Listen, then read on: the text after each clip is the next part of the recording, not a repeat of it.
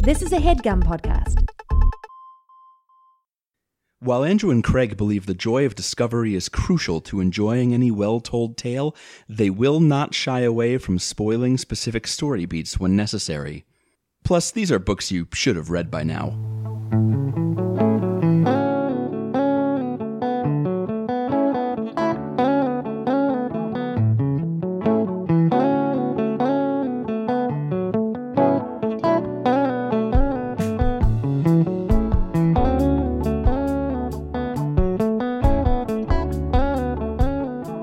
Welcome to Overdue. It's still Overdue, a podcast about the books you've been meaning to read. My name is Craig. My name is Andrew. And we are here with a brand new sound. With big lights, big city, new sound here on Overdue. Hey, Chuck Berry, we got that new sound you've been looking for. Was that who it was in Back to the Future? I think so. Yeah, he was talking to somebody, and he was like, hey, you've got that new sound you're looking for. That's us right now. That's definitely it. And we will be talking about Unaccustomed Earth by Jhumpa Lahiri. But first, Andrew, we got to talk about our new theme music. So we were talking about how to talk about this, and you said here at the end of May, New Year, New You. Yeah. And so unpack that for me and everybody else a little bit. I think like in December of 2019, we had a hangout/meeting, and this came up as a thing we wanted to do. And you're doing and I know now in pandemic times, you think hangout and you think ooh hangout. No, like we hung out in the same place. Yeah, it was really weird. Yeah, and like listened to like I think video game remixes and planned the next year of the show. Yes, and we said one of our goals was kind of like challenge ourselves a little bit. Refresh some parts of the show where we could. Keep being sweet. Keep being awesome. Keep talking about books most of the time. Balls to the wall.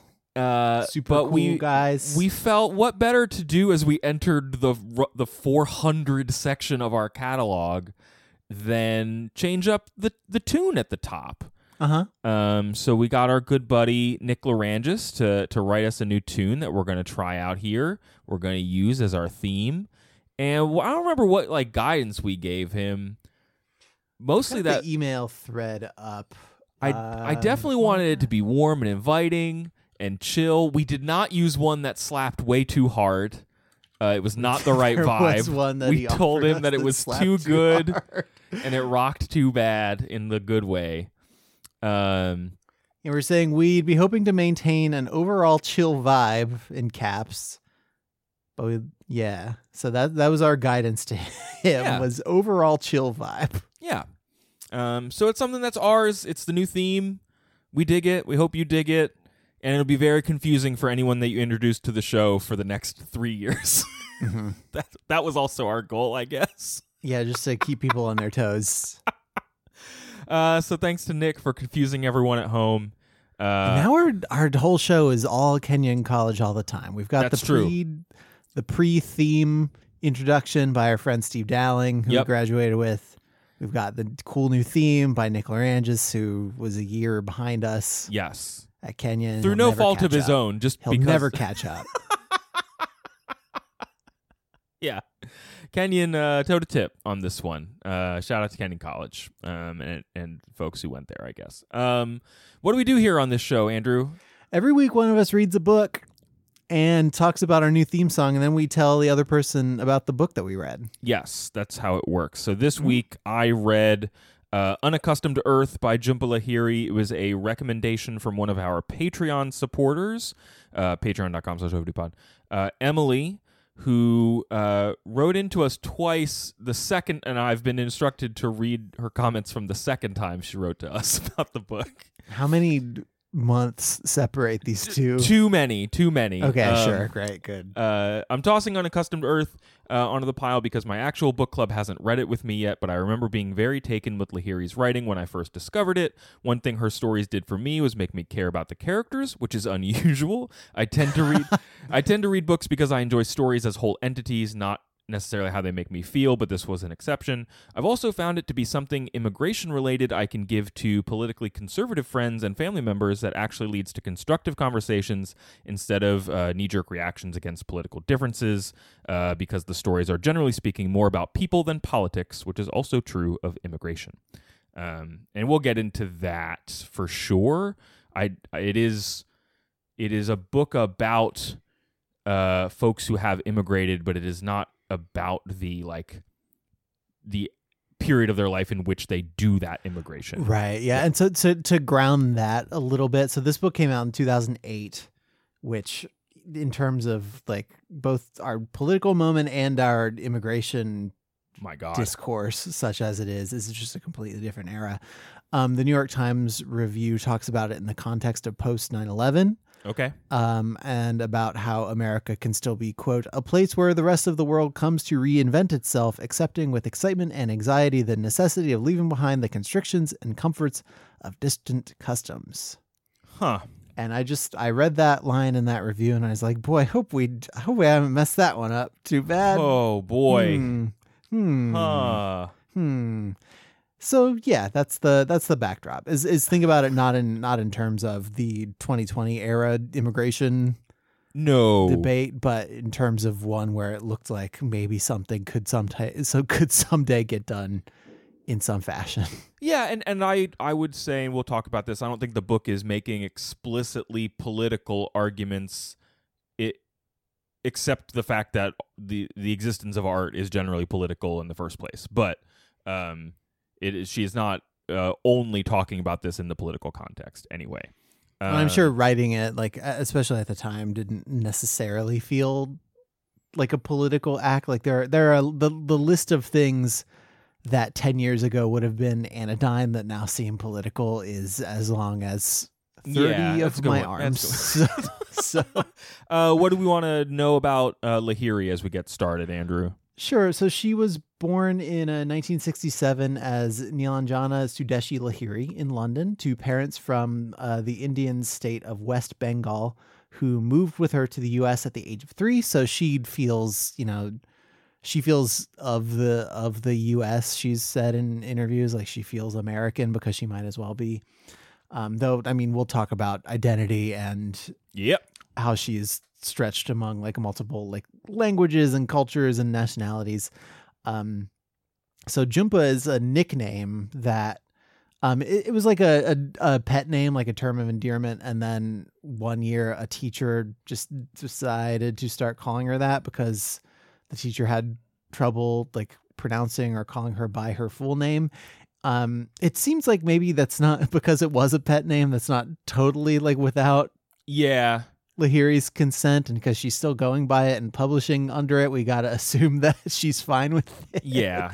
But reading that did make me wonder how exactly that whole conversation went down. Yeah. Well, and she wrote her first novel called The Namesake is all about people dealing with their names, and it's specifically based on a family story, but it's about people being named after fictional characters and an author, and just how a name can shape you. And characters in this book, in Unaccustomed Earth, I think there's a character named Rahul whose sister is Sudha, or I think it's Sudha, and she even remarks that there are people who refer to him as Rahul because that's a name that they are more familiar with, and he kind of like... There is not an awkward how do I pronounce your name moment when people first meet him that she experiences. So a lot of these stories are not autobiographical fiction 1-to-1, but they are certainly drawing on various aspects of Lahiri's life. Sure. So she's a writer of short stories and novels and essays primarily in English, but in more recent years in Italian also. Her first short story collection was published after many rejections in 1999. And she currently is, as of I think 2019, she is the head of Princeton University's program in creative writing. She's worked at Princeton since 2015, and she's also taught classes on translation. I couldn't find what her living situation is, because as far as I know, she still lives in Rome primarily with her husband and children. Yeah, so I don't know if it's like a commuting sort of thing or what. But I saw an event she did with like the Italian Culture Center in New York City as of like 2 years ago. So she's clearly spending time teaching and working here in the States. But yeah, I think her primary place of residence is still Italy. Yeah. That first collection you mentioned, Interpreter of Maladies, she did win the Pulitzer Prize in 2000 for that, which is like, that doesn't often go to short story collections. I don't know how many have received it, but it is not as common. At the time, I have that it was the seventh time a short story collection had won. I don't know what it is now. Who knows? I don't know if it opened the floodgates to a bunch of rough and tumble short story collections. Very possible. I just sort of took the Pulitzer Prize committee over. Sure. It's way easier to read. So why are we wasting our time on all these long books? Give the prizes to the short ones. And then her first novel, The Namesake, was published in 2003. Made into a film with Kal Penn. Yeah. She's lived in Italy since at least 2013, and she's been writing in Italian since at least 2015, I think. Yeah. There's a LitHub interview with her and Francesca Pellis that came out in 2017, where she talks about this experience, and she talks about not wanting to be sort of pigeonholed or categorized as one thing. And there are a few episodes of our show, I think, where we've talked about people of color being expected to write books about like POC experiences rather than just like writing whatever cool book from the dog's perspective or something. Sure.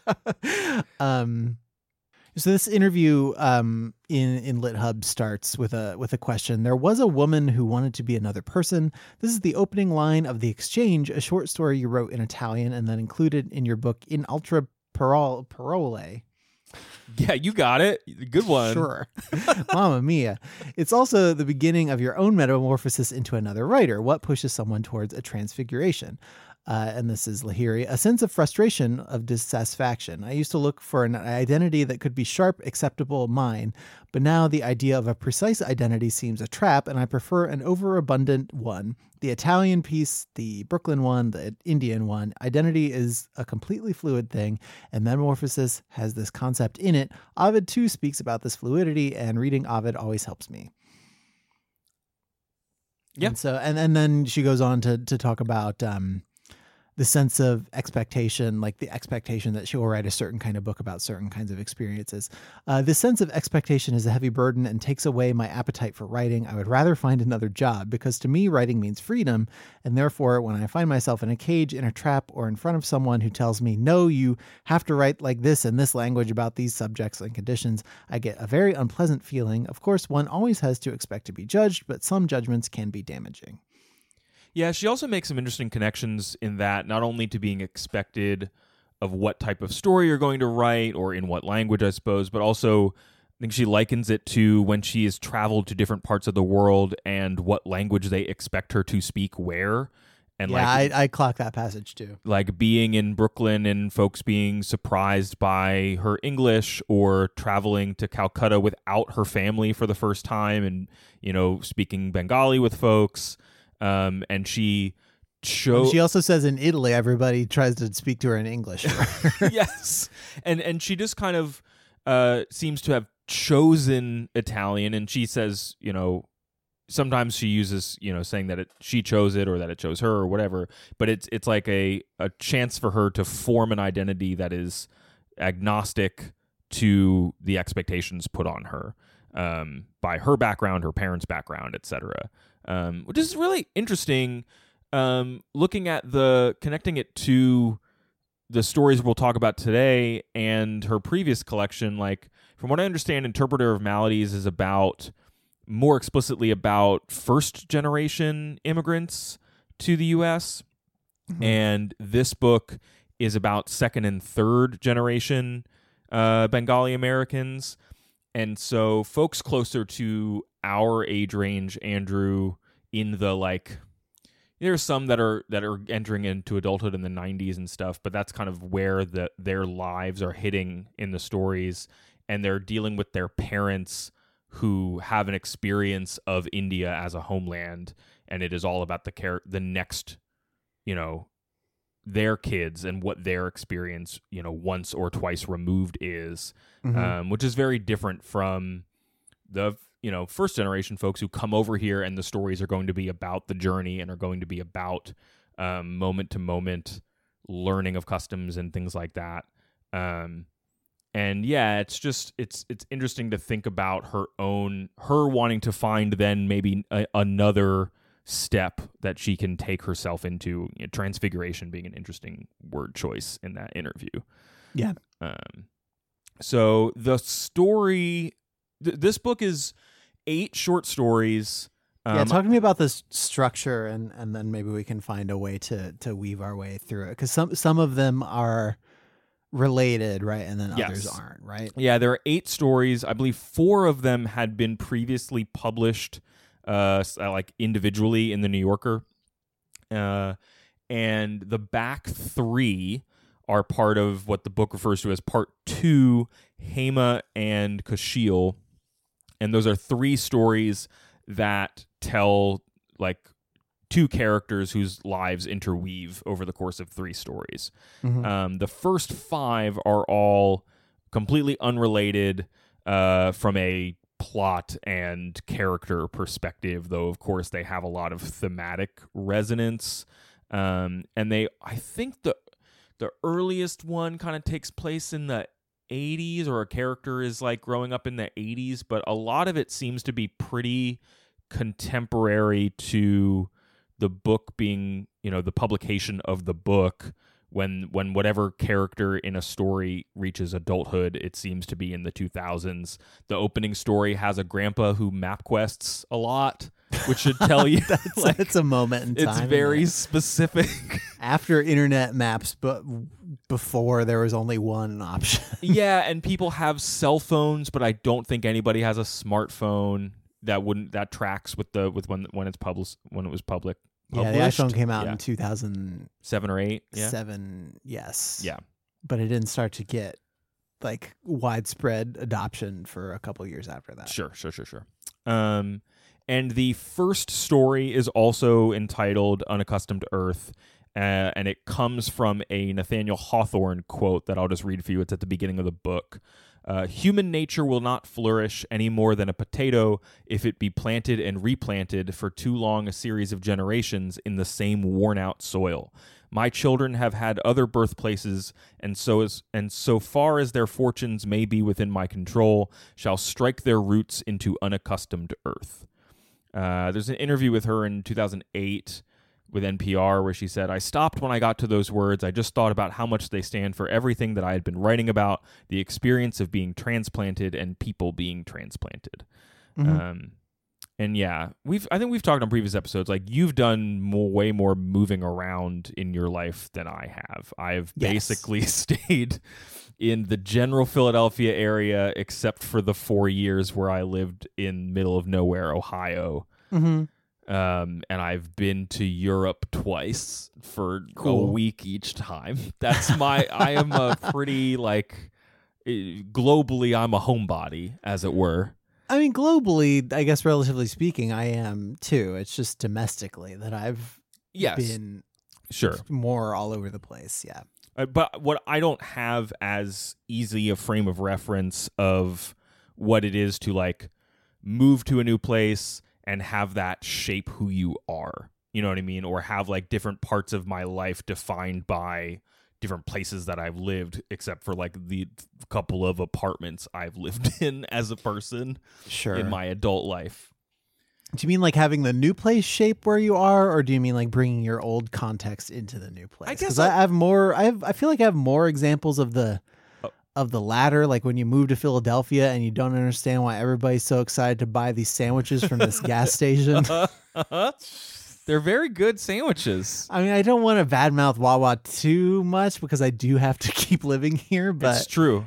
I don't get it. Okay. You're welcome to it, but I don't get it. Sure. Yeah, that's a good example. The sandwich bias. I think there's also what she is writing about a lot is that kind of permanent sense of transience, the fact that you will always be moving to another garden, as it were, and being planted somewhere else. And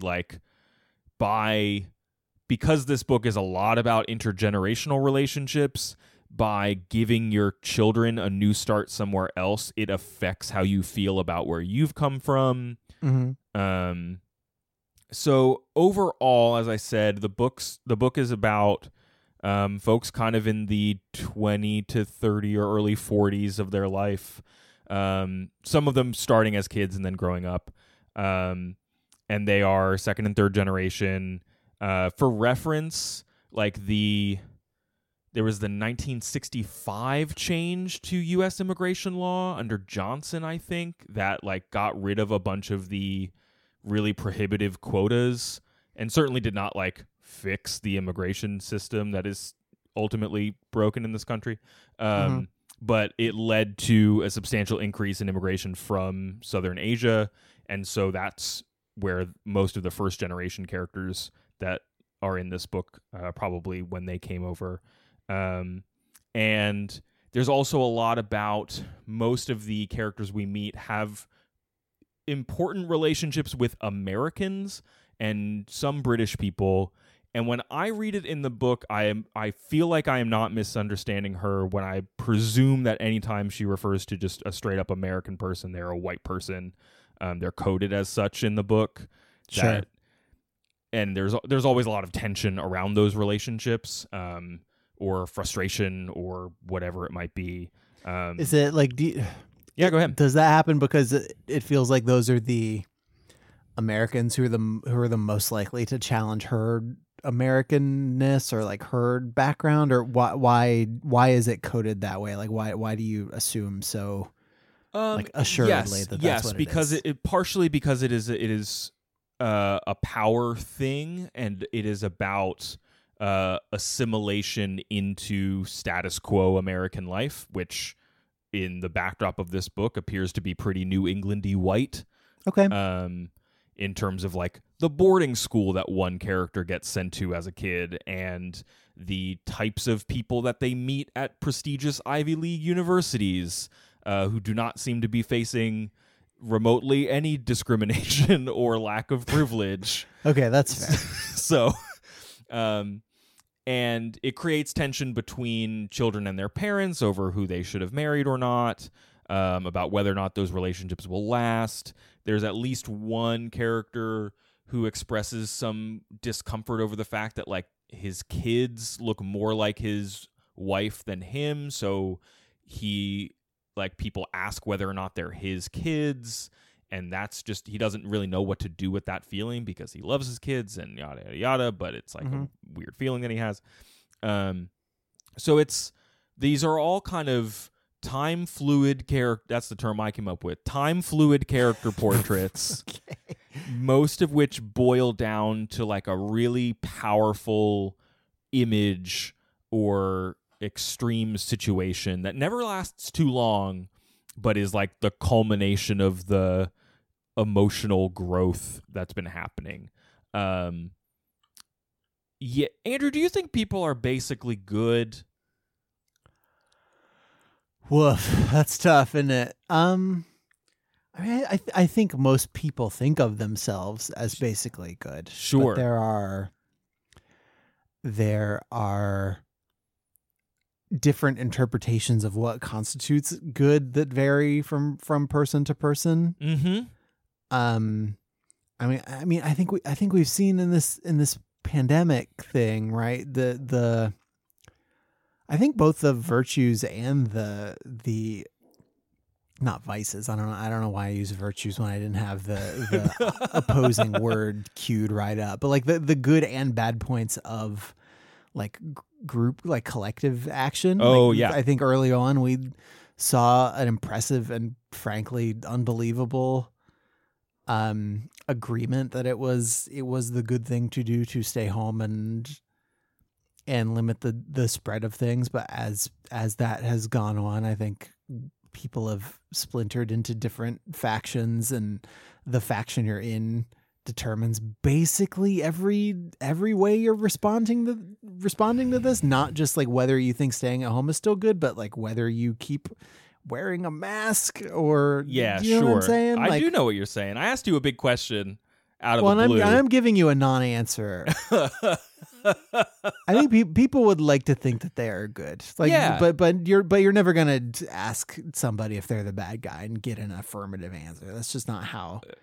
I mean, people work. I haven't seen the movie Joker, but I think that's what happens. Joker's trick. I asked that question because I think, from Lahiri's perspective, most of the characters in her stories, I think they do think they're good people, even if they recognize their own flaws. I think Lahiri thinks they're mostly good people, but I think she thinks they're all inherently flawed, or that there is an inherent precarity and possible brokenness to all human relationships.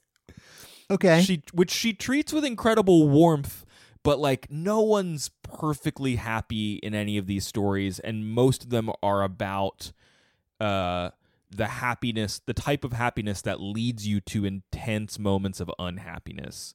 Mm-hmm. So let me get into the first... Like when you eat a whole pint of Ben & Jerry's at once. Yeah, or when you lived your life... Or the other thing that happens in these stories are like people realize the kind of low-level dissatisfaction they'd had their entire life, and they start to rue that they never corrected it. So what if you had just been eating store-brand ice cream your entire life because you liked saving $1 or something...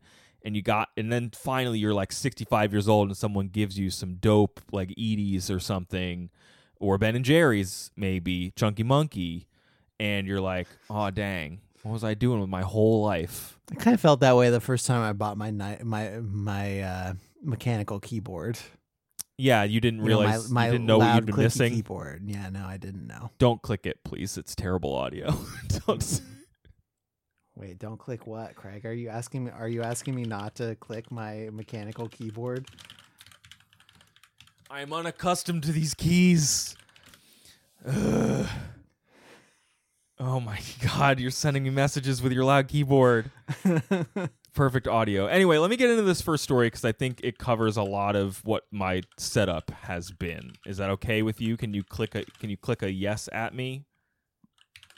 Great, I recognize those keystrokes. So, Unaccustomed Earth, the opening story of this collection, does the intergenerational thing right off the bat. It centers on a woman named Ruma who has a son who's like 3 or 4 years old. His name's Akash, and she has her father. I don't remember if we learn the father's name. It is less important to the story. He is Ruma's father. She has moved to Seattle with her American husband who works in hedge funds. It's very American. Yeah. And he's like away a lot working on important portfolios, whatever hedge funds do. And she is expecting another kid. They've moved away from the East Coast. And she's kind of on her own. Another recurring theme of these stories is kind of the loneliness of suburban America, especially for these particular characters who like are used to living in tight-knit family and you know 2 or 3 concentric circles out of connections of people. Yeah, I was gonna tell you, like, if I wanted something about suburban America, I would go listen to early 2000s pop punk. Yes, I would go bowl for soup or something. A lot of the characters walk the lonely road, the only road that they have ever known. Okay. Sure. And she's out in this new city, like kind of outside downtown Seattle and things like that, just kind of on her own in her house with her son all the time. And she had to leave her legal career when they moved, and she's not looking to start it up anytime soon because they're starting and they're having another kid. And adding into that situation is her mother passed away a few years ago. Her dad has been spending his time and money after his retirement, like traveling around the world. At one point, he says he's also spending his time working with the Pennsylvania Democratic Party, which, like, good for you, Papa. Sure, but, like, yeah, Tex Bank. You know, get ready. You know, flip the get ready for some disappointment. Yeah, you're gonna have trouble in a few years. And so the opening of the story is like she is anticipating him spending a week or two with her. He has been traveling a lot. He's really enjoying his newfound independence after his wife passed away, and he doesn't really know where to put that kind of, it's not expressed as joy, but a thing he shouldn't necessarily be happy about. Mm-hmm. You don't just tell your daughter how good it feels to not be married to her mom anymore.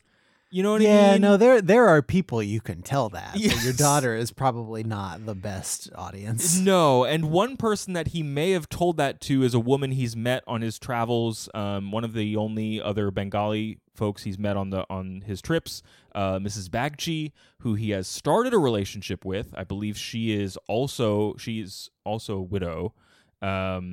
And they have entered into, you know, kind of a later life relationship where there's no expectation of marriage. They may or may not maintain contact when they're not on trips together. But the main thing is that they meet up in these tour groups and have a great time, which does sound kind of dope. But I understand why he would not know how to tell his daughter this, which is his secret.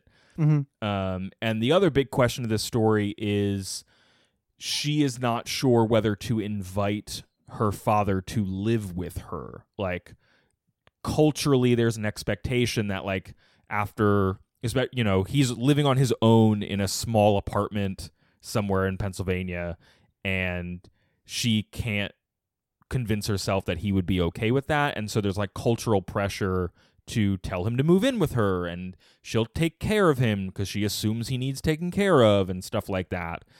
And her husband Adam kind of stinks, hedge fund man, because the whole story he is nobody absent. Who manages hedge funds could be a bad guy. What are you talking about? Well, especially in the run up to 2008, nobody in the financial industry could be bad. He pops up in this story. Mankind's essentially good, right? So people in the financial industry are basically good. It's transitive property. He pops up in this story about two or three times, only to be on the other end of a phone call, and all of them are about, like, him being like, "Hey, Ruma, like, he's your dad. It's your call whether or not he lives with us." And it's really, Lahiri does a really good job in letting you know how unhelpful that is to Ruma, who could really use a partner in this experience and maybe some guidance on, like, if she doesn't actually want it to happen or not. There's some little moments where she says that, like, their marriage got worse after her mother passed because, and she doesn't she recognizes it's maybe not a fair thing, but, like, both of his parents are still alive. And she feels distant from him because he doesn't know the type of grief she's experienced. Sure. There's lots of little moments like that throughout the whole book where, like, it's just one or two lines of very insightful, you know, economic language about, like, yep, well, I'm very different from that person in a way that kind of sucks. And it's very human. And now I'm going to move on with the rest of this story. So, and then the little guy, Akash, the little boy, he is very fun, but he is a handful, and he does not really have any connection to his Bengali heritage. So when his grandpa does arrive, he, like, doesn't really take to him right away because now his mom is making all this food that he doesn't know and doesn't like. And he has an older guy trying to speak a different language to him sometimes. And it's just very strange. Mm-hmm. And we get a little bit of, like, she's starting to experience her son as a little person that she doesn't understand, who has thoughts and feelings and can throw tantrums and both understand logic when it is useful and disregard it when it is not. Which can't wait for that for you, huh, bud? Yeah, no, that's gonna be great. And so the central image of this story, and most of the stories do have some sort of like central hook, is that her dad, when he does arrive and talks about, you know, how he map quested how to get to her house and stuff, he looks out her window and like realizes that her garden, her backyard, there's all these like plants that are just really having a hard time. And that was one of the things that he used to do when they all lived together. So in his time there, he starts like planting flowers and tending this garden, and trying to kind of Boy Scout like leave the place better than he found it. Sure, yeah. And I feel that way when I go visit my parents. You feel that way when you visit friends of ours and their apartments are dirty. Sometimes people... Listen, I haven't done that in a long time. But sometimes people's floors just need vacuums. Or they need a new shower curtain. Like, they just need it sometimes. Yeah, sometimes they do. That's true. I did the right thing. His computer table was a cardboard box that his computer had come in. You are essentially good. I know. I understand. I'm essentially good. One of the most charming things in this story is the bit where the garden becomes a point of connection between the grandfather and Akash, and he lets Akash come out and gives him like a little plot in the garden, and Akash just buries all of his toys and like just starts jamming toys in the ground like they're gonna grow, and they like water him. He's like just shoving Legos in the dirt, which is really adorable and comes back later in the story. But the central question is, like, she feels, Ruma does, like her connection to her Bengali roots are slipping away. She doesn't know if she should honor them by force, you know, kind of pushing her dad to live with her. Her dad is like, I actually kind of love my newfound life that is like away from these customs, and yes, I loved your mother, I guess, but it was an arranged marriage, and I'm doing kind of great now, and I'm not burdened by customs. So how do you tell your kid that? Mm-hmm. And there's a bit where they're watching footage from his trip to Italy, and this Mrs. Bagchi appears, and he had hoped that actually she wouldn't, and he had forgotten that this clip was in the film. And he said, you know, he's thinking in his brain, it was an opportunity to tell Ruma. It was more difficult than he'd thought, being in his daughter's home, being around her all day. He felt pathetic deceiving her. But what would he say? That he had made a new friend, a girlfriend? The word was unknown to him, impossible to express. He had never had a girlfriend in his life. It would be easier telling her brother. He would have absorbed the information casually, might have even found it a relief. Ruma was different. All his life he'd felt condemned by her on his wife's behalf. She and Ruma were allies, and he had endured his daughter's resentment, never telling Ruma his side of things, never saying that his wife had been overly demanding, unwilling to appreciate the life he'd worked hard to provide. That also gives you a sense of the style of language in this book. It's very direct. There's not a lot of flowery description. There's not a lot of... I was trying to express it to you before we recorded today. Like, it's not... aware that it's a book. It's not playing tricks with perspective. It's not trying to reinvent the form. You know what I mean? It's like it's not overly modernist or postmodernist. It's just a story in a character's head. Yeah, or two. Yeah. It's not flashy. The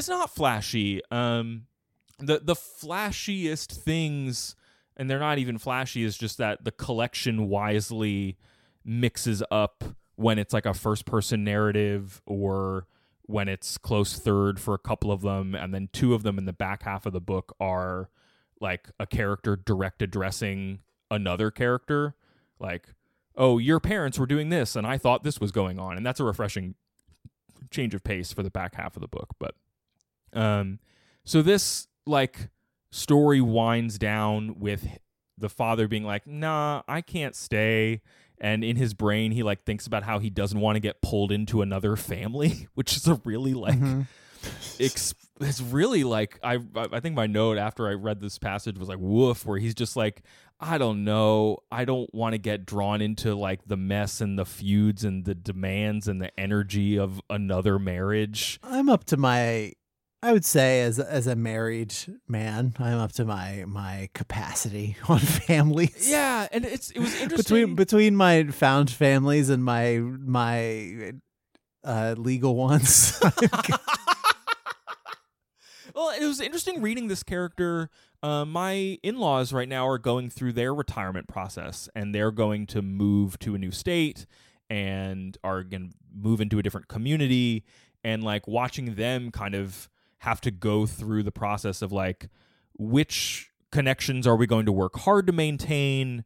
Which ones are we going to, because they're also like part of, they, you know, they pastor a church, so they are tied to their community in ways that are not just like friendship based, right? So they are making decisions about like, who do we need to stay in touch with? Who would it be appropriate to stay in touch with? How do we integrate ourselves into a new place and in this new part of our life where we're not necessarily like, we're trying to have new experiences, but we're not trying to have like kids again. We're not trying to do, you know, like it's a different, I don't know. It was really interesting reading this father character and what he did and did not want to do. And it was really, Lahiri does a great job of being like, wow, that's a weird, tough sentiment to get across, but I totally understand why you would feel that way.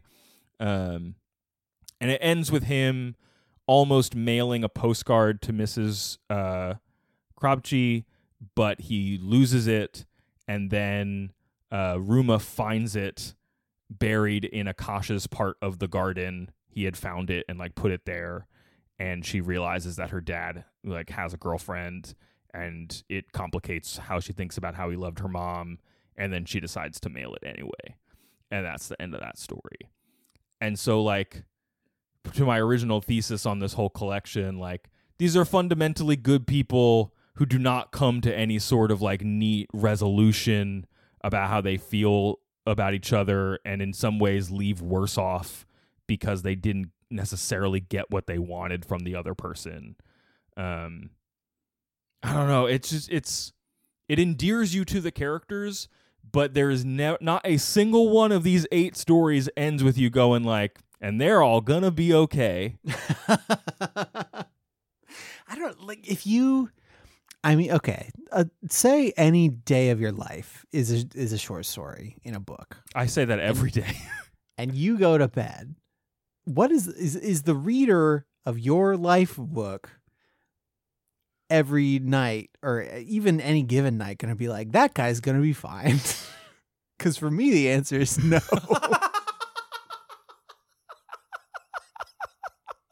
Yeah, that's what makes this very compelling, I guess. Yeah, it's not... It doesn't pretend at a happy ending. It doesn't pretend, or it doesn't... There are very few contrivances in these books, in these stories. I'll give it that. Like, it doesn't have a... It doesn't have like a O. Henry, like everything has a payoff. Even the payoff of the postcard in the garden feels very like gentle and slight. It's not like a, it's not a story about a postcard. We need to know what's going to happen to it. It doesn't feel overly clever. So yeah, it does. So if you're talking about like, so it's a slice of life kind of. Yes, of very thing. Much so. But each story is still telling a story with a point. Yes. So this one is really about that kind of. How does it balance like putting too fine a point on things versus giving you the impression that you're just seeing a moment in the life of these people? Great. So you're seeing many moments. Most of them do. It's not like just one scene. Not all of them center around like a week together or so. So the second story is, I think, okay, overall, they come at these different lives. Like the relationships are different. The types of relationships that she explores in each story are markedly different from each other, so that you can get resonant themes and you can get a shared kind of cultural background and cultural experience. But she's not trying to cram every type of experience into one or two characters, as you might in a novel where you're like, okay, well, I want to write a novel about people in this era experiencing this. I'm going to make like 3 characters and their whole arcs are going to cover all of these issues. Like this is like, oh no, this is the woman who moved to Seattle. Her mom died and she has a weird relationship with her dad.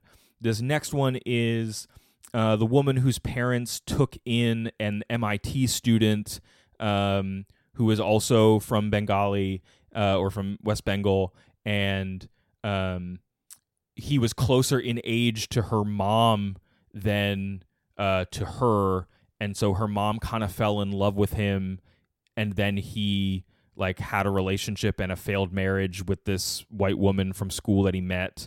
And it's about like how the taking in and caring for other people in this shared culture could still lead you to an intense dissatisfaction with your actual family, like the way that it could backfire on you. Mm-hmm. That one boils down to like a really rough scene where the mother almost like commits suicide by lighting herself on fire, and it's like really intense. But it doesn't happen. Wait. Which part of that sentence does the almost refer to? She does not take almost lights herself on fire. She does successfully light herself on fire, but almost kills herself. She is so distraught by her like missed life with this man who would have made her, this younger man who would have made her happy, and the life that he ruined in this marriage that fell apart, that she like walks out into her yard and like pours lighter fluid on her sari, and then just stands there for an hour like thinking about it until a neighbor just like talks to her about how beautiful the sunset is, and then she just walks back inside. And it ends. I think it ends with her confessing that she did that to her daughter, who's been telling the story the whole time. Okay. There's one that is about a guy who goes to a boarding school that's like predominantly privileged white kids. He thought he was a privileged Bengali kid, and turns out that he is nowhere near as privileged as these kids at this school. And he ends up going back there as an adult for like a wedding of an old friend who's also sort of an old flame, and he's there with his wife, and their marriage is sort of rocky. And it ends with them having sex in a dorm room, but it's like not good. Like it's really like, we hope this is going to fix this weekend sex. Like it's been a bad weekend, and you can tell even as they're doing it that they're like, it's because they're out of options and can't talk to each other, and they're just going to hope that it fixes it. And then the story ends before you can find out if it does. That one has a lot of really good, like going back to your alma mater and having weird interactions with people that you've stopped talking to. Agita, some of which is rooted in his immigrant experience or his parents' immigrant experience, and some of which is just like him not knowing how to relate to people from that part of his life he put behind, which is very universal. I don't know how your college reunion experience has been. I have made earnest attempts to. Oh yeah. Start talking to people who I stopped talking to. Yes. Like even to the point of like exchanging phone numbers and being like, you have concrete plans to be in the city where I live. Let's go get a drink. Yes. Yes. And it just doesn't work out because you don't fit in each other's lives outside of school, and that's why you don't talk anymore. Yes. These are people he more explicitly left behind because he did not want to have anything to do with them. That's fine. That's fair. Yeah. But I know exactly what you're saying too. Yeah. No. The I guess the best case scenario for the sex thing is just like hoping that moment of physical connection opens an emotional gate or like a vulnerability gate that hadn't been open, and you can just like seize that moment for one or the other person to get the conversation going again. I'm just kind of writing fanfic, I guess, about how the story continues. Well, but you've actually picked up on something that like that story, their marriage is one in which, what does he say? They've worked really hard at this point in their marriage where they are like, no, I'll take care of the kids so that you can go do your thing, or no, I'll take care of this so that you can get the time that you need. And the passage I highlighted was, wasn't it terrible that after all the work one put into finding a person to spend one's life with, after making a family with that person, even in spite of missing that person, as missed Megan night after night, that solitude was what one relished most, the only thing, even in fleeting diminished doses, kept one sane. And that's him at like the darkest part of the story for him, but like the probably like 2/3 of the way through that story is really ruminating on ways in which you can feel alone while still in a relationship, even as you're maybe trying to make that relationship work, but like the side effects of how you've chosen to do it are actually causing you to drift apart, or not, or like just kind of shove under the rug the fact that you've already drift apart. So that one's really interesting, but yeah, it's one of the few that ends with characters coming together at the end. The other one I wanted to shout out, and this will probably take us home, and I can do a bigger, just really macro level overview of the final stories, is like there's one about a brother and a sister relationship, which is unique to the book. Sudha and Rahul. Sudha introduces Rahul to alcohol when he's in high school, and he came to visit her at Penn here in Philadelphia. And the story then becomes Philadelphia. I know, my God.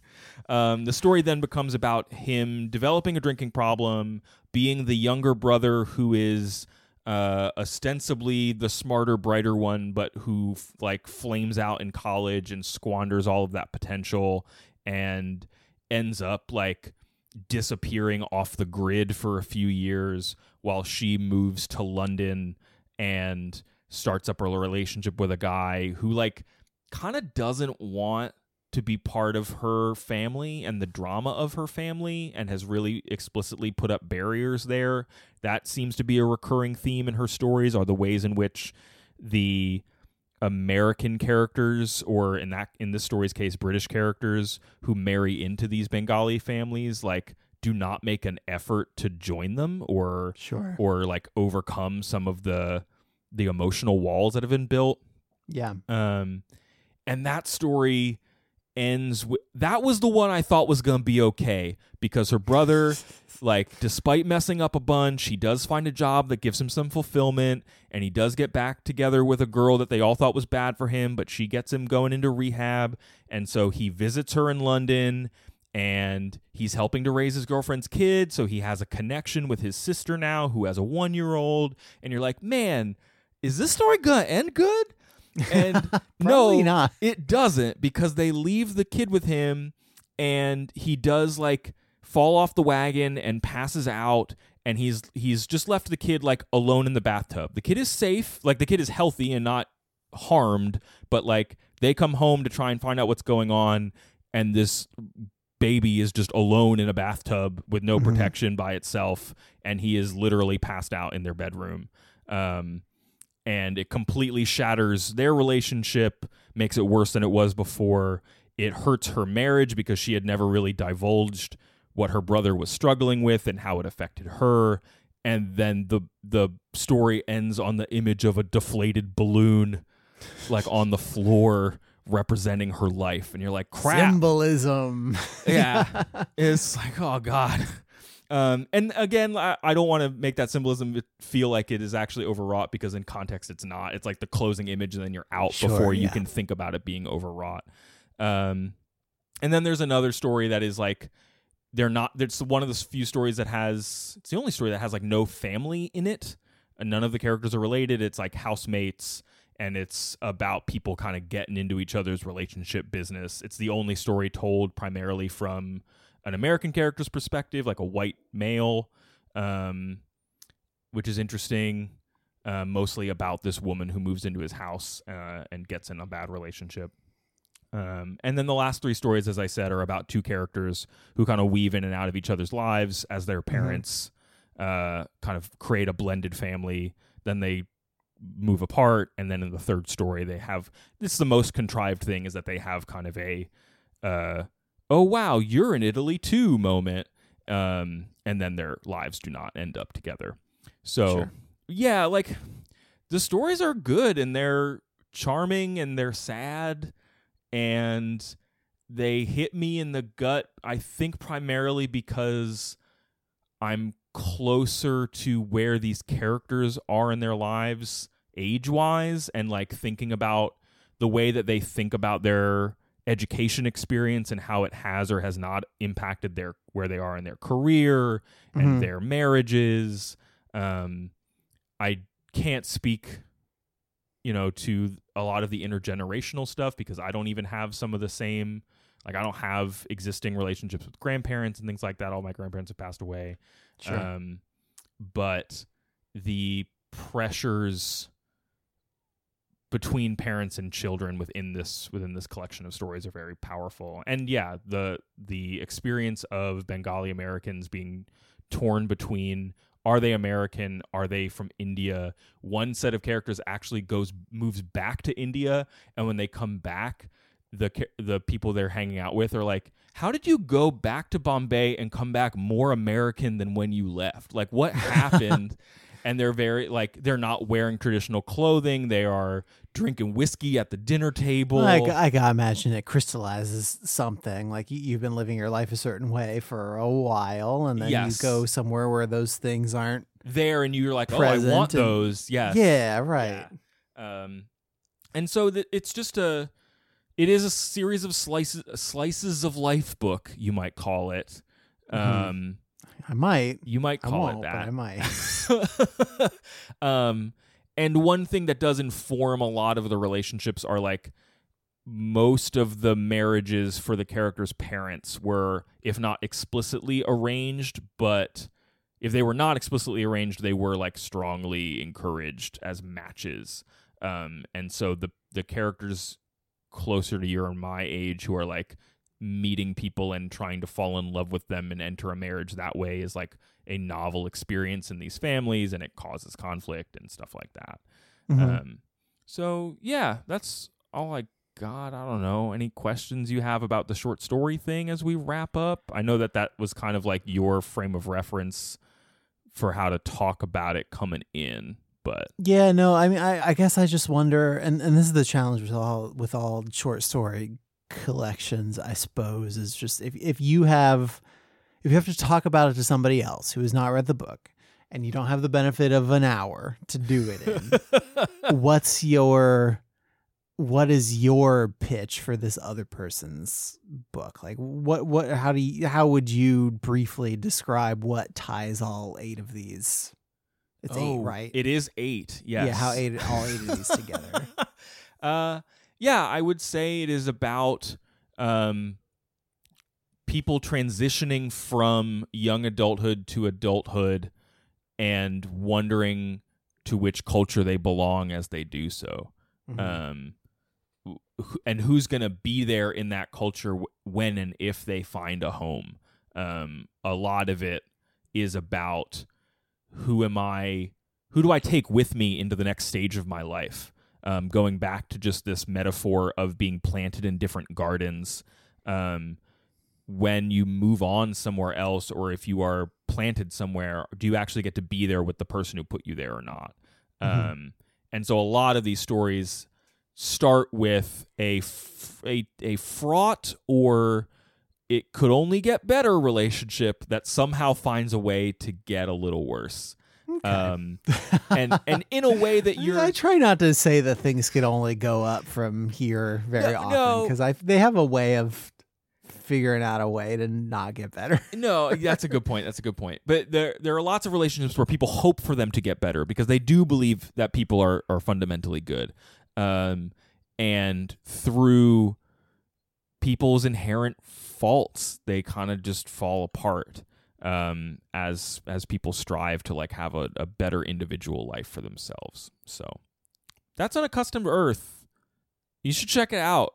It's a really compelling read. I think you should get accustomed to it. You should get accustomed to it. Her language is very direct, and actually, like, it I don't know. I haven't read a collection that wasn't trying to be cute or be clever or be like push the envelope in terms of style or genre in a long time. Sure, yeah. I think the last one I read was Friday Black, and I think it was pushing the envelope in terms of just, like, making like making things that we struggle with or things that we acknowledge, like, more more jarring or more extreme than they are. Yeah. And that's a common narrative trope, I think, is, like, taking things a couple notches past what people would consider realistic in a way to get people to pay attention to them. Yes. So it sounds like you're saying that this book isn't trying necessarily to do that. No, it's actually trying to really honestly say, like, no, this is how things can go. Yeah. which is its own type of boldness. I think. Really do be like that sometimes. Hey, that's what I would say. If someone was like, hey, what's up with Unaccustomed Earth by Jhumpa Lahiri, I'd say, it really do be like that sometimes. Is what I came away with thinking. Sure. I'm glad we got there. I'm glad we got there. It took us an hour. If you want to email us. It always does. About what it do be like, you can send us an email at overduepod@gmail.com. Hit us up on Facebook or Twitter at overduepod. Thanks to Livy, Neil, Amy, Megan, Nora, Arlene, Liz, Elisa, Melissa, and many more for shouting us out during the week. Again, our new theme song is by Nick Lerangis, friend of the show. If you want to see more of his stuff, you can check out at Nick Lerangis on Instagram. We'll put a link in the episode description for you. Andrew, if folks want to know more about the show, where should they go? They should go to overduepodcast.com. That's our internet website. Up there we have links to Apple Podcasts, Google Play, our RSS feed, and you can also find us on Stitcher and Spotify, among other places. Up there on the website we have links to bookshop.org, where you can buy the books that we are reading and that we are going to read and support local bookstores at the same time.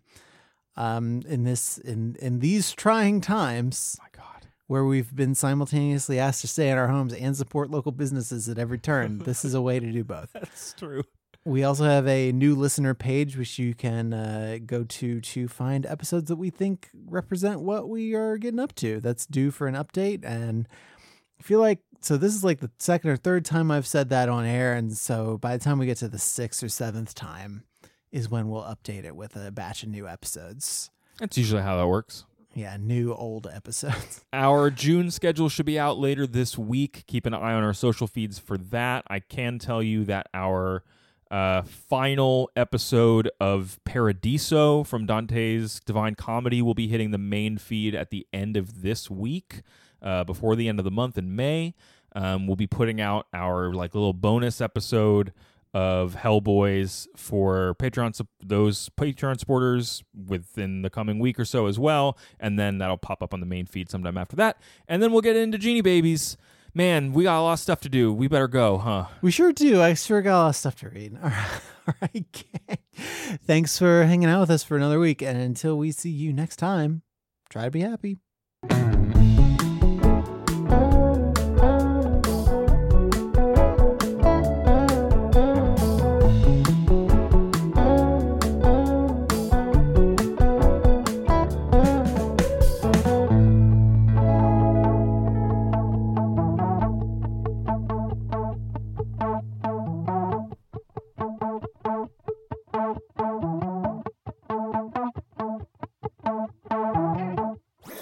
That was a HeadGum Podcast.